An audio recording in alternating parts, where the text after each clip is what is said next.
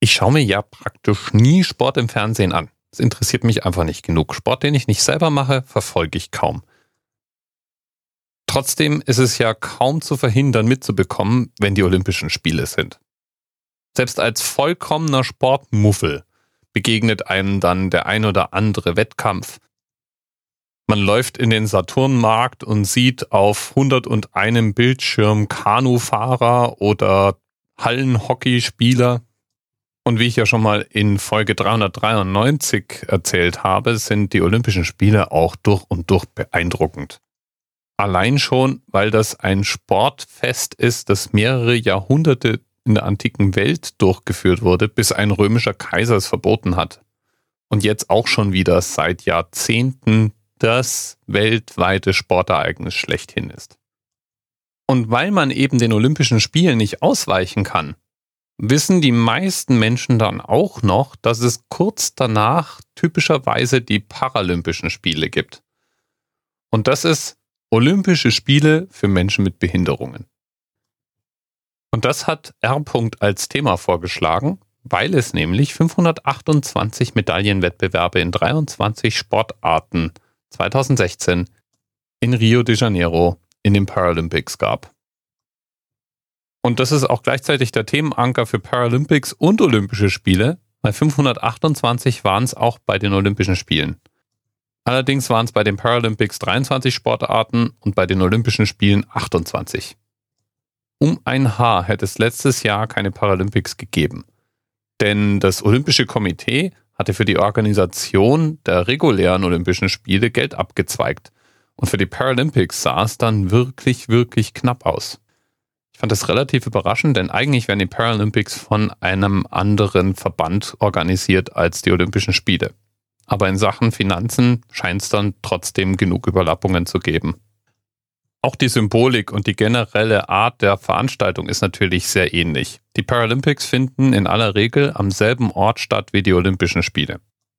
Und auch die weltweite Organisation, also die Definition der Sportarten, die als paralympisch gelten, das Klassifizierungssystem, die Wettkämpfe, die ja auch global koordiniert werden müssen, All das findet nach ähnlichen Mechaniken statt wie bei den eigentlichen Olympischen Spielen. Der Name Paralympics entstand ursprünglich mal aus den Worten Paraplegic, das ist der englische Begriff für gelähmt, und Olympic. Die Paralympics waren nämlich aus einer Vorgängerveranstaltung, den sogenannten Stoke Mandeville Games, hervorgegangen, die sich eben an Rollstuhlfahrer gerichtet hatten. Die ersten offiziellen Weltspiele der Gelähmten fanden in Rom im Jahr 1960 statt. Ab dann gab es dann alle vier Jahre eine Paralympics-Veranstaltung pro Olympische Spiele. Und die Paralympics, die sind eine Großveranstaltung, aber trotzdem um Größenordnungen kleiner als die Olympischen Spiele. Es nehmen mehr als 4000 Athletinnen und Athleten teil und die repräsentieren 176 Delegationen. Das ist massiv. Es ist aber dann trotzdem deutlich weniger als die 11.000 Sportler und 207 Delegationen, die bei den Olympischen Spielen wenige Wochen vorher antreten. Was ich ganz sympathisch fand, bei den Paralympics wurde anders als bei Olympia 2016 Russland von den Spielen ausgeschlossen. Das organisierte Doping wurde offensichtlich im Organisationsteam der Paralympics anders gewertet als beim Olympischen Komitee. Als Reaktion haben die Russen dann ihren eigenen Wettbewerb für Behindertensportler abgehalten, aber das ist natürlich trotzdem nicht dasselbe. Auch spannend fand ich festzustellen, dass taube Menschen bei den Paralympics nicht zugelassen sind. Die wären einfach nicht genug beeinträchtigt. Im Prinzip stehen taube Athleten, ja hörenden Athleten in nichts nach und da wäre dann der Wettkampf irgendwie unfair. Und deswegen, wie soll es anderes sein, gibt es auch für taube Menschen eigene Sportwettkämpfe die Deaflympics. Die sind gleichzeitig die älteste noch durchgeführte Multisportveranstaltung der Welt. Genauso wie die Paralympics sind die Deaflympics vom IOC sanktioniert und werden mit Unterstützung organisiert. Und dann gibt es, um den Reigen komplett zu machen, noch ein viertes spezielles Sportereignis, die Special Olympics. Während bei den Deaflympics taube Menschen antreten, bei den Paralympics Menschen mit körperlichen Behinderungen sind bei den Special Olympics Athleten mit geistigen Behinderungen am Start.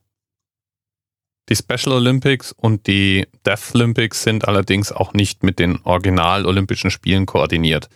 Das heißt, finden nicht am selben Ort, in denselben Veranstaltungsräumen oder mit demselben Prozedere statt. Und speziell die Special Olympics sind auch meistens nicht einzelne Veranstaltungen, sondern übers Jahr verteilte Reihen von Veranstaltungen.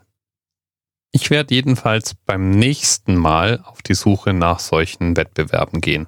Ich möchte mal ganz gezielt Wettbewerbe aus den Deaf Olympics, den Paralympics oder den Special Olympics sehen. Ich kann mir vorstellen, dass das vielleicht sogar noch interessanter und noch spannender ist, gerade weil es so ein bisschen abseits vom Mainstream ist. Bis bald.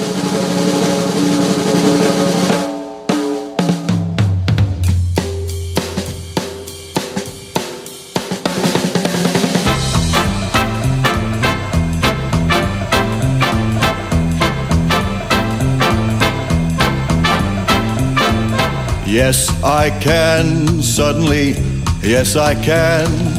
Gee, I'm afraid to go on has turned into, yes, I can. Take a look, what do you see? 133 pounds of confidence. TMRS 10, 9, 8. The experience of 47 individual medical officers. Was hier über die Geheimzahl der Illuminaten steht. Und die 23. Und die 5. Wieso die 5? Die 5 ist die Quersumme von der 23.